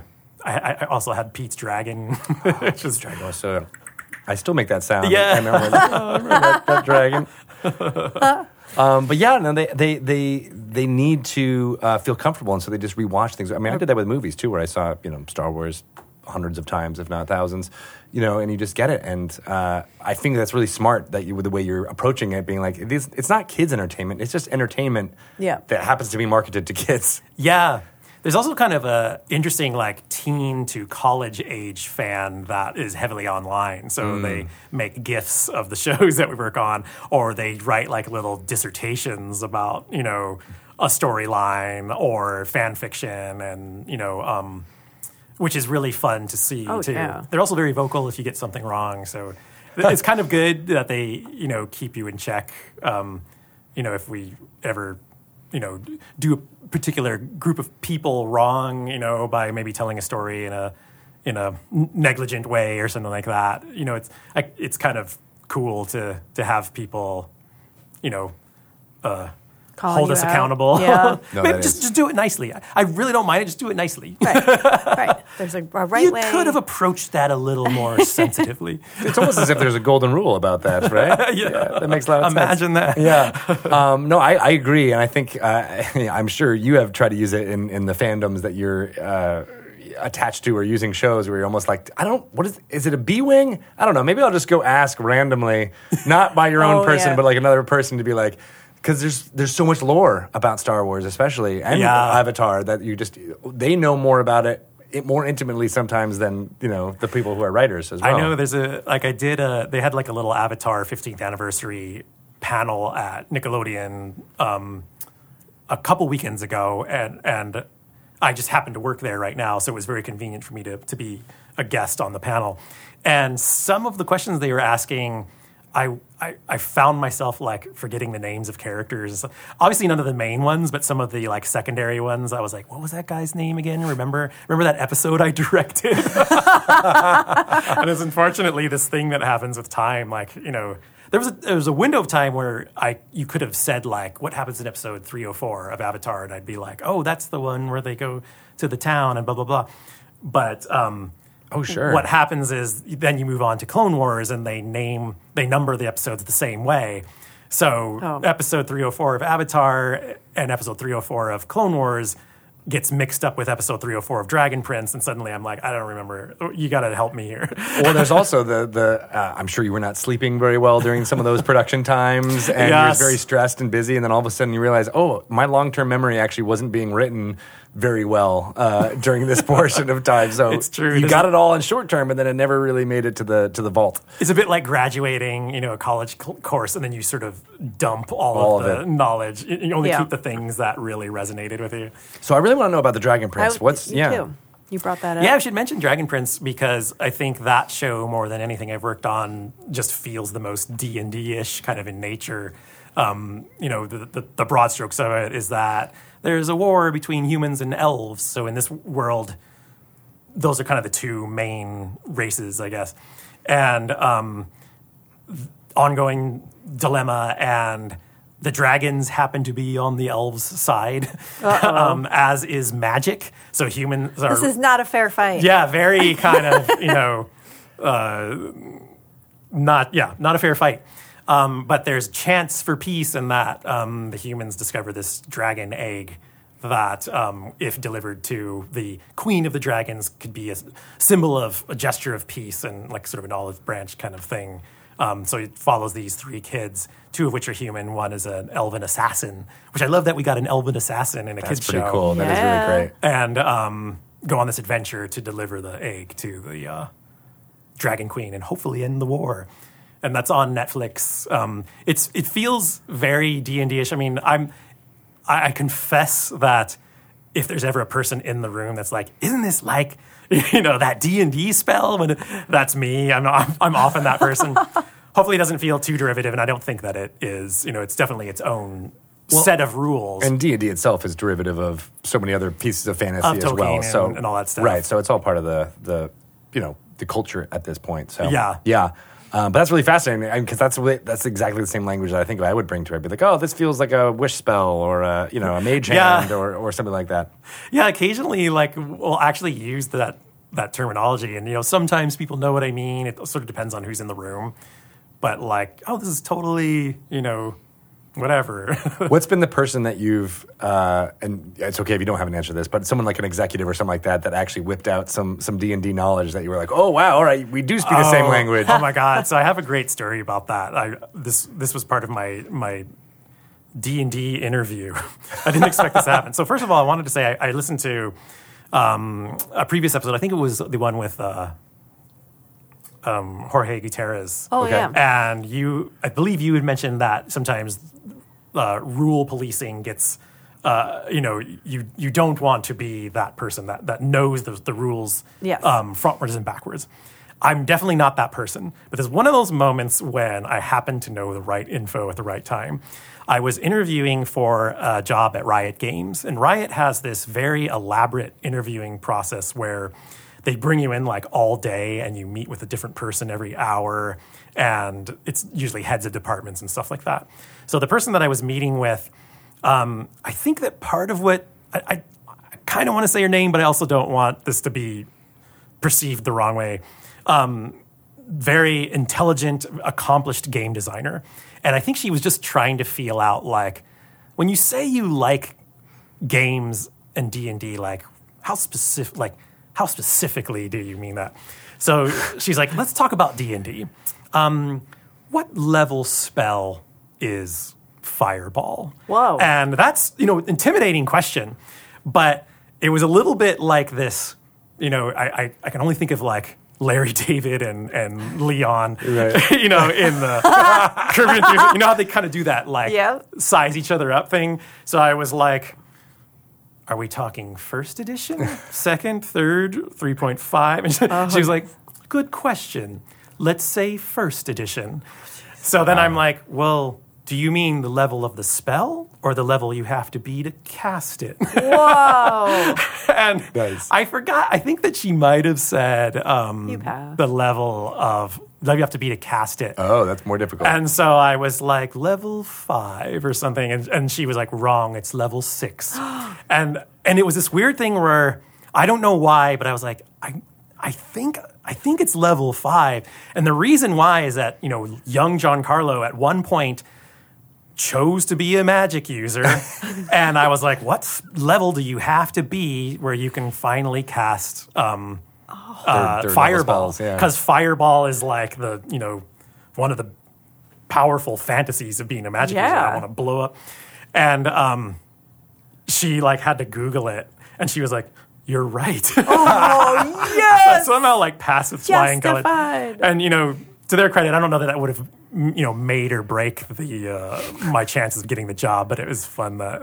Did you get the I, job? I loved, I did, and I, I loved that. Like somehow D and D came up in a job Me interview. too. I don't even think we would ask that question in our interview. I know it's No. way too. I don't encourage that that type of like you know unless you really fixate on on you know numbers and stuff like that. You know, have fun, but Wow. it's not the best way to like get people into the game to like quiz you. quiz Right. you. Yeah, I I would not be able to have my job here if I was quizzed like that. what I level is the wish spell? Shelley. Yes, exactly. No, I mean, and there, there's, there's, I think there's a way to get the philosophy and the, um, you know, demeanor from that spell, like that question. You're like, you're not actually asking the information and whether they answered it correctly. It's a little bit like, how do they deal with it, right? And I think you passed because you asked Yeah. follow up questions, and we're like, let, let me get to the the heart of what you're asking before providing what you were pretty sure it was what it was. And I'll give her credit. I think that's what she was looking for too. She just wanted to see the passion behind how I answered it. It Yeah. was Right. less about if I got it right or not. That's what I, I that's how I would do it. But next in interview, I think I'm going to ask that I like it. just for fun and see what see It's what really happens. terrible. I mean, Yeah, And my just try to the HR them. person's going to be like, get get him out of here. Yeah, because I don't think I would do. I, I, even right now, I'm not sure that I got it right. I'm, I'm like, wait, what, did I confuse the numbers? So Well, I- am I- sure someone will let me You'll know. have a lot When of you asked that question, I was like, "Oh, third level, easy." And then I was like, "But wait, that is the harder question. Is like when, what level can you cast it?" And that's where I had doubt. That's where I was like, "I don't know if it's fifth or sixth. It's like around there." Somebody when you get us. third level spells, and it's, that has changed more from edition to edition than anything else. Is Yeah, like when you get the sort of- certain level of spells. it is arguably one of the more confusing things. Like you would think that you get third level spells when you're third level. Um, and I, I feel like you know a lot of video games have kind of streamlined that. Like these are the spells or the abilities that unlock when you become level X. Right. Um, but you know, I get yeah. it. You have unlocked uh, so much inf- knowledge uh, from playing D and D and bringing that to uh, all the entertainment properties you work on, man. I feel like there's so much uh, that you're doing and have done. Uh, that thank you for for making it all happen. Oh, I mean, my pleasure. Like I'm, I'm really just sort of chasing my passion, and um, it, I think one of the super fun things about being here today is that like I grew up in Tacoma, not far from here, playing D and D, and then I moved to LA and had this career in animation, and it all leads back to, Yep. to Washington Back to talk about D and D. That's pretty. And I just great. love that it's you know been there my whole life. We love that too. just on the other side of I five. Yep. Yes. Yeah. Randomly, my dad grew up in Renton. So Oh, that is Really? weird. Just another weird, you know, tidbit. Who Connection. would have known? I mean, Um, so did uh, uh, I want to say I'm getting his name. Rainn Wilson grew up in the Pacific Northwest. Oh, yeah, around yeah. the time that you were here, I think. in this part of it? Yeah, I love the He went to idea- Norwescon. Remember when we talked to him? He was like, "I think I won a D and D contest at Norwescon in 1981." D and D contest. yeah, it was like how well designed his character was, or how he Oh, did. That's God, amazing. his That's so good. Yeah, it was fantastic. What do you? So, I mean, you're obviously a creative person in a creative field. Do you think that D and D attracted you because you were, as the child, you were already that creative person, or do you think that D and D kind of made you want to be that creative person? probably more the former. I mean, it's just one of those things where you know I remember going. Remember Waldenbooks? Yes. going to Waldenbooks at the at the Tacoma Mall, and you know, just as an artist, just being attracted to book covers, and the D and D section was always one of the most enticing because it just seemed like almost it didn't belong. You know, like what is this like arcane, you know, section where you can. Um, read about dragons and magic spells and, stuff like that. and- But And- not as a, in a simulation way, being like, these are things that you can encounter, and how would you do it? Yeah, and and even that part, I remember at, at a point flipping through the book and being overwhelmed by just all of the text and being like, "Oh, this is what you have to get past to sort of enjoy this." I'm not sure. And then you know, in time, checking it out at the library and stuff like that, um, just falling in love with it. And like even sometimes I would read just a section like the the write up on the fighter class or whatever and have to close the book because I had to like sort of digest it and like just imagine what would that be like. I love you know, and- that. And, draw, you know, my character. Well, this is another thing that I think is interesting too, you know, because I play with so many animators, we all draw in some Oh, that's degree. great. I love playing so with it's super common to draw i don't i think it's a left brain right brain thing where i'm totally listening to the dm and the other players talk but we're all drawing while it's happening Oh, that's so and then we occasionally like hey look what I would did." love to see This is what just everybody's interpretation of the same thing happening. that's a thing i mean if you not you know apologies for the shameless plug but if you follow me on twitter or, or instagram when i do play i'll often be like hey look my character got Oh, in this cool. bind here's the silly situation you know it's usually kind of a, a sloppy ipad drawing but it's fun to you know s- s- there seems to be a, a group of people that appreciate it Oh, Oh, for yeah. sure. I mean, that's where you know D and D fan art and everything kind of comes from too. Is that that love, and that's why people love it when they're watching streaming shows. Is like they'd use it as their drawing time in order to have Yes. that going on, and then they'll they'll sometimes make finished products, but sometimes they're just sketches of what's happening. one of the sad things about my job is like there was there's a a point when I was doing more animation type work where it's just drawing for eight plus hours a day. Mm-hmm. So I could have a podcast or back then, you know, it'd be an audiobook or something like that, Harry Potter, you know, playing in the background.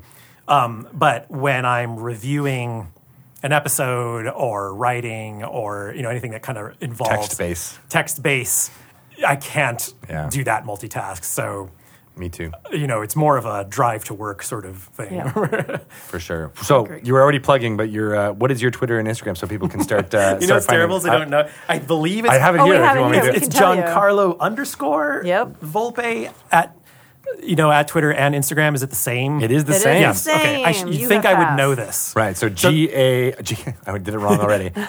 G I A N. That's the that's the hardest part is learning to spell my name. Even I'm not sure. but, but it's as though you're spelling the word giant. That's usually what I say. Oh, that's, good. that's good for John us. Carlo, one word underscore, and then Volpe V O L P E. Awesome. I want, I'm sure you're going to get some followers. if People want to see your D and D characters now. Yep, yes, please sure. do. I also post a lot of sort of animation, you know, entertainment related stuff all the time. I'm always reposting some cool, whatever, you know, show someone's working on or a friend's working on or something that I worked on. So if you like cartoons and D and D, maybe doesn't? follow me. Who doesn't? That's awesome. And I- I, will check out the Dragon Prince for sure. It's already out on I Netflix. think You we're- said. oh yeah, please do. There's We're gonna three do that seasons tonight. too, so you can you can get pretty lost in it I- if you. I've if seen you it like pop up on my kids' thing, but I've always been like, "Oh, that's a that's a you know, put it on the list." That list is It's very on the long. list. I'll, I'll warn you too. How old are your kids? Six and eight. So they you can it's maybe a touch darker than sort of the average thing, but it seems like again, you know, um, That's less of a warning we needed still at this point. Yeah. we still make it um, kid friendly, but you know, there's some some studios, for example, will shy away from the word kill Hmm. or um, showing blood or something like that. We'll do that occasionally if we have to sort of raise the stakes, but I think it's still handled with care. So. Awesome. Hypothetically, say your six-year-old was obsessed with Pennywise. Would he like this show? Maybe it's up his alley. I think he would. Um, I, I- that's another fascinating thing to me too. Is that you know, I, you're not the first person that's told me that that kids like something about Pennywise is What just is it? So terrifying. Our that kids they- played together and they they played Pennywise. That's like so they were funny. like Pennywise is in the Yeah. basement. Let's Yeah. run. While we were trying to play D and D, they were doing Yes. this. Lots of screaming involved. Yes, there was. I think that there's like a psychological thing where like kids kind of want to understand things that scare them. I agree. To to take power away from the thing. I was the same way. I was scared of lots of things when I was little. I somehow like walked into a room When you were little? and now my whole life. I walked into a room and I saw this really scary black and white movie and I I it was like a humanoid giant bee and I was like, "Oh, I'm dead." Like I Yeah. I shouldn't have seen that. Yeah. And so uh, in my head I turned Bee Monster into my friend, and I've decided like, I have this Oh, is my friend Bee Monster, and it looked like that guy. And then I had Red Monster and Monster with the glasses, and they were all things I was afraid of, but they were actually my Yes. friends. So I feel like the Pennywise thing might be similar. so I Is this why you like Monster Madness so much? Yes. Oh yeah. Because you're making the monsters your friends. They're my friends, Yeah, and that's your why I always like feel like, Hoots but don't kill the dragon. Just give them my a friend. hug. Yeah. my my like sort of embarrassing cute equivalent of that was when I was a kid I was terrified of the band Kiss oh, I could see that. that was sort of the you know 70s 80s Pennywise to me because I you know I'd see their their album covers at the store and be like what why are they why is his tongue so long It- they just terrified me so I was convinced they lived in my garage for some reason and so Horrifying. oftentimes you know my dad or something would send me to the garage to get like a can of you know soup or whatever, tomato sauce or something. And I remember like being afraid to go in there because Kiss lived in my garage. so to counter it, I would sing Popeye the Sailor Man because he's strong to the Oh, finish when he eats the spinach. And somehow that would intimidate them. Like, be careful. Well, yeah. You're messing with They uh, thought you Popeye, Popeye. Popeye guy. Yeah. I might. yes. That's adorable. That's a good tactic. I wonder if it has to do with the fact that it's like adults are turned off. I mean, at the time, Kiss and rock music was bad, just like D and D was. So like Yeah. there was like this thing, and I think it was Pennywise probably too, where I'm like, oh, you can't watch that, and so they feel like it's it's like an uh, adults only thing, which they yeah, also want to like be adults. safe. But it's also like a safe Yeah. way to like You like wanna- Pennywise without actually having to interact. I feel like we need to do a whole nother interview about about horror and how it relates to Yeah. kids and Yeah. storytelling because it's really fascinating. Well, I think parents, you know, are protective. You want to preserve your kids' innocence as long as you possibly can. But then kids are a little more. I think this is sort of the the battle of of uh, you know approaches. Kids want to prove they're strong and they can be. Uh, a capable adult and, or a capable big boy or big girl. So they want to prove that they're not afraid of the roller coaster and they're not afraid of the Pennywise clown and stuff like that. And so you you do sort of want to like encourage them to, you know, maybe perform that dance in front of a group of people, even though they're a little scared. And which is like D and D. I mean, that is Yeah. it to a certain extent. You want to have a little bit of of, uh, of trepidation about the monsters that you're encountering, but Yeah. then overcome that. yes, in a And that's very great for safe kids to learn. environment. Yeah, Yeah. I actually I hope you're you're okay with this, but I think oh, that my D- when I DM when I'm going to do it for kids, I kind of love the whole premise of the Dragon Prince. Can I Oh. riff off that? You not cool with only that? can you do that, but if you sometimes it's hard to find old tweets. But I so at some point I wrote up um, character sheets for like the front Oh, eight characters of Dragon Prince. That's So there. it was just a silly thing I did for fun, and it got a number of retweets. You know, um, might it- have to I'm- unearth that I'm again. assuming it lives somewhere. Yeah, so you can I will you can look for play as the main characters. Yes, perfect. I love that whole story awesome. idea because I I didn't want them to do something where they're gonna Kill have to like kill things. Yeah. Because knowing the the kids I want to play with, I don't think they would be cool with that. But Oh, to okay. be, to be able to like be heroic in a, this way of like. Sent, bringing like, Take the thing take that's the gonna thing make back. peace happen. There's still going to be scary Right. challenges that happen along the way. So I'm curious then, how do you resolve you know a monster encounter? Is it is it is it they might make But- it run away. scare them off? Yeah, Do they ever sneak past them or? They can. They, I think so. I would give them That's the opportunity to do that, but I just think that there's a couple of girls and just picturing them like picking up a sword and like ramming it into a monster. I just feel like they would be like, "That's not cool." They'll I'm not- surprise you. They will totally do that. I'm not that. talking about Fiona. Yes. No, Fiona, Fiona will. will do that. Yeah, Quinn will be do like, that. I My will son would do that, Take you down. Um, this has all been super awesome. I feel like we could talk for like another like three hours. I- yes. I so know. let's just keep it going. We're gonna go. Okay, yeah, so you, You guys didn't got anything to do? You Uh, didn't want to see your family tonight, right? Right? No, we got you locked in here. This is the dungeon. Thank you so much for coming by, Thank you so much for this has been having an awesome thing. We're gonna. I mean, this you you have inspired Shelly so much. I think I that's the first time that you said when I really- you DM, not if you DM. Did I say that? You did. You said when I DM, I'm going to do this. So it's done. You're I love doing it. Yeah, you're locked Wow, in now. I really Good I- the- influence. The wheels were turning. Excellent. Thank well, thank you. you so much, and uh, uh, uh, have a great time here. And, and I can't wait to see all the things you're creating in the future. Me too. I appreciate it. Thank you so Come much. Come back anytime. I would love to. What an off the wall interview that was. What? We know so much more about uh, Mr. Giancarlo Volpe's uh, creative juices, and I'm really excited to learn more. Uh, Very, very amazing I'm and interesting. watch all of those things, and you prolific. out there who are listening, who are get trying wondering if you want to get into storytelling or animation, you can't have a better hobby than playing Dungeons and Dragons, right? Agree. It's like a training ground. Get those creative juices flowing. Do it the only way you can That is the only way. by reading uh, the Eberron Rising from the Last War Gold Edition from Beadle and Well, that'll do it, That'll do it. That'll get you inspired. Yes. As well as playing Dungeon Mayhem uh, as a child. Yes. Reading the Young Adventurers guides. Yes. Get those kids going. Get those kids into D and D. Yeah. We need a creative future. They uh, will be excited to read and write and create. Yes. And, And I they will. want to And they'll just be good, good people. corporate, yeah, good citizens of the world. Yes. They'll have empathy. Yeah.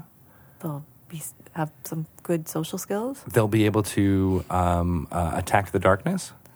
They'll be able to work together as a team. Right. All those things. Um, so fantastic. You can pick up anything regarding what we've been talking about at your local game store right now. Yes, you can. Go to it. There's tons of them all over the world. If you want to order uh, things to your small abode in British Columbia, you can also do that. Do it. Just We're order some of the fun you. things. Dungeon Mayhem is out now. Monster Madness. It's a great box to hold all of your mayhem Yes. in one place. All of them. Uh, Explorer's Guide to Wildemount, March 17th. Yes. And uh, we got more stuff that we're announcing very soon. So we'll talk about that on a future podcast. Wow. Nudge, nudge, wink, wink to those of you uh, in the chat. And uh, listening to this now, you might already know what we're talking about, but we will uh, talk more about it in the future. All right. Shelly, how can people follow you and ask you all the questions before they go to Spotify to download uh, Dragon Yeah. Talk and Dungeon Delve? How about on Twitter at Shelly Moo? Shelly Moo. Shelly Moo. I am at Greg Tito. Hit me up there, and then we. Uh, oh, I'm also on Instagram at Greg underscore Tito. I shared lots of pictures of my trip to New York. Saw 'em, I loved there. 'em. Uh, I have some more. I just wanted to do that were just of the city itself because uh, it is a beautiful city, and I was reminded of that. I loved your felt cute. I did. That's so cute. I, I, right, I was, it was, it It was, was it was a good moment. Then you have the city in the background. It was perfect. Yes. Uh, that one was on Twitter, I believe. So Oh. look at that picture Well, there. Follow you everywhere. Follow me at all the places. And then, of course, find out all about Dungeons and Dragons everywhere you can um, at dungeonsanddragons.com. Yeah. Download Dragon Plus to your phone right now. New issue coming soon. There's a new issue that's coming very, very soon if it's not out already. Uh, Yeah, it will be by the time. With tons of previews, stuff about Monster Madness is in there. Yep. Is there anything about Ascot in There there? is betrayal at Mystery Mansion. There's great things in Yeah. there. I'm just going to keep calling it by its code I name know. forever and ever. Great. Uh, there will be stuff about other products that are coming out in there as well. Yes.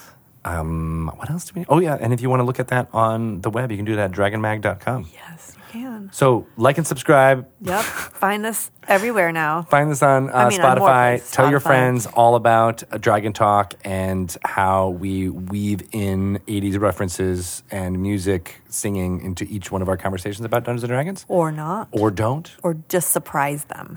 Just be like, just listen. It's worthwhile. You'll love it. So, Shelley, Yes. you have been in the woods for a long time. Oh, here we go. Yes. I'm in the jungle, I think. You're in the jungle. Yeah. Uh, and there's someone in the back saying, Welcome to the jungle. Oh, hello, Axel Uh, Kitty. And it's a, it's it, you look up and you see a uh, uh, halfling sitting on a bench, and she's got like a guitar, Oh, and she's a bard. Hey. and she looks at you and she does sing, "Welcome to the jungle." what do you do? Does she seem friendly? Uh, she seems like uh, she's got like a um, kind of a performer scowl on her face. Oh, Like, okay. Uh, I throw like a copper piece into her guitar case, and I go, "Hey, have you seen a cat that looks like me around here?" Uh, okay, roll a uh, persuasion check. Oh. Uh, Oh, thanks. do it. I got a ten. You I got don't a know if I have 10. Any bonuses? Uh, she looks at you and says, "You'll have fun in games." Oh, she's like one of those animatronics at Disney World. and actually, as you look at it, it she does start to. It, her movements do seem a little bit stilted. So I pick up a rock and I throw it at her. I won't try to knock her out of the tree. to be continued. Ooh, I want to find out where this goes. Find out on the next Dragon Talk. Next like and subscribe on Spotify.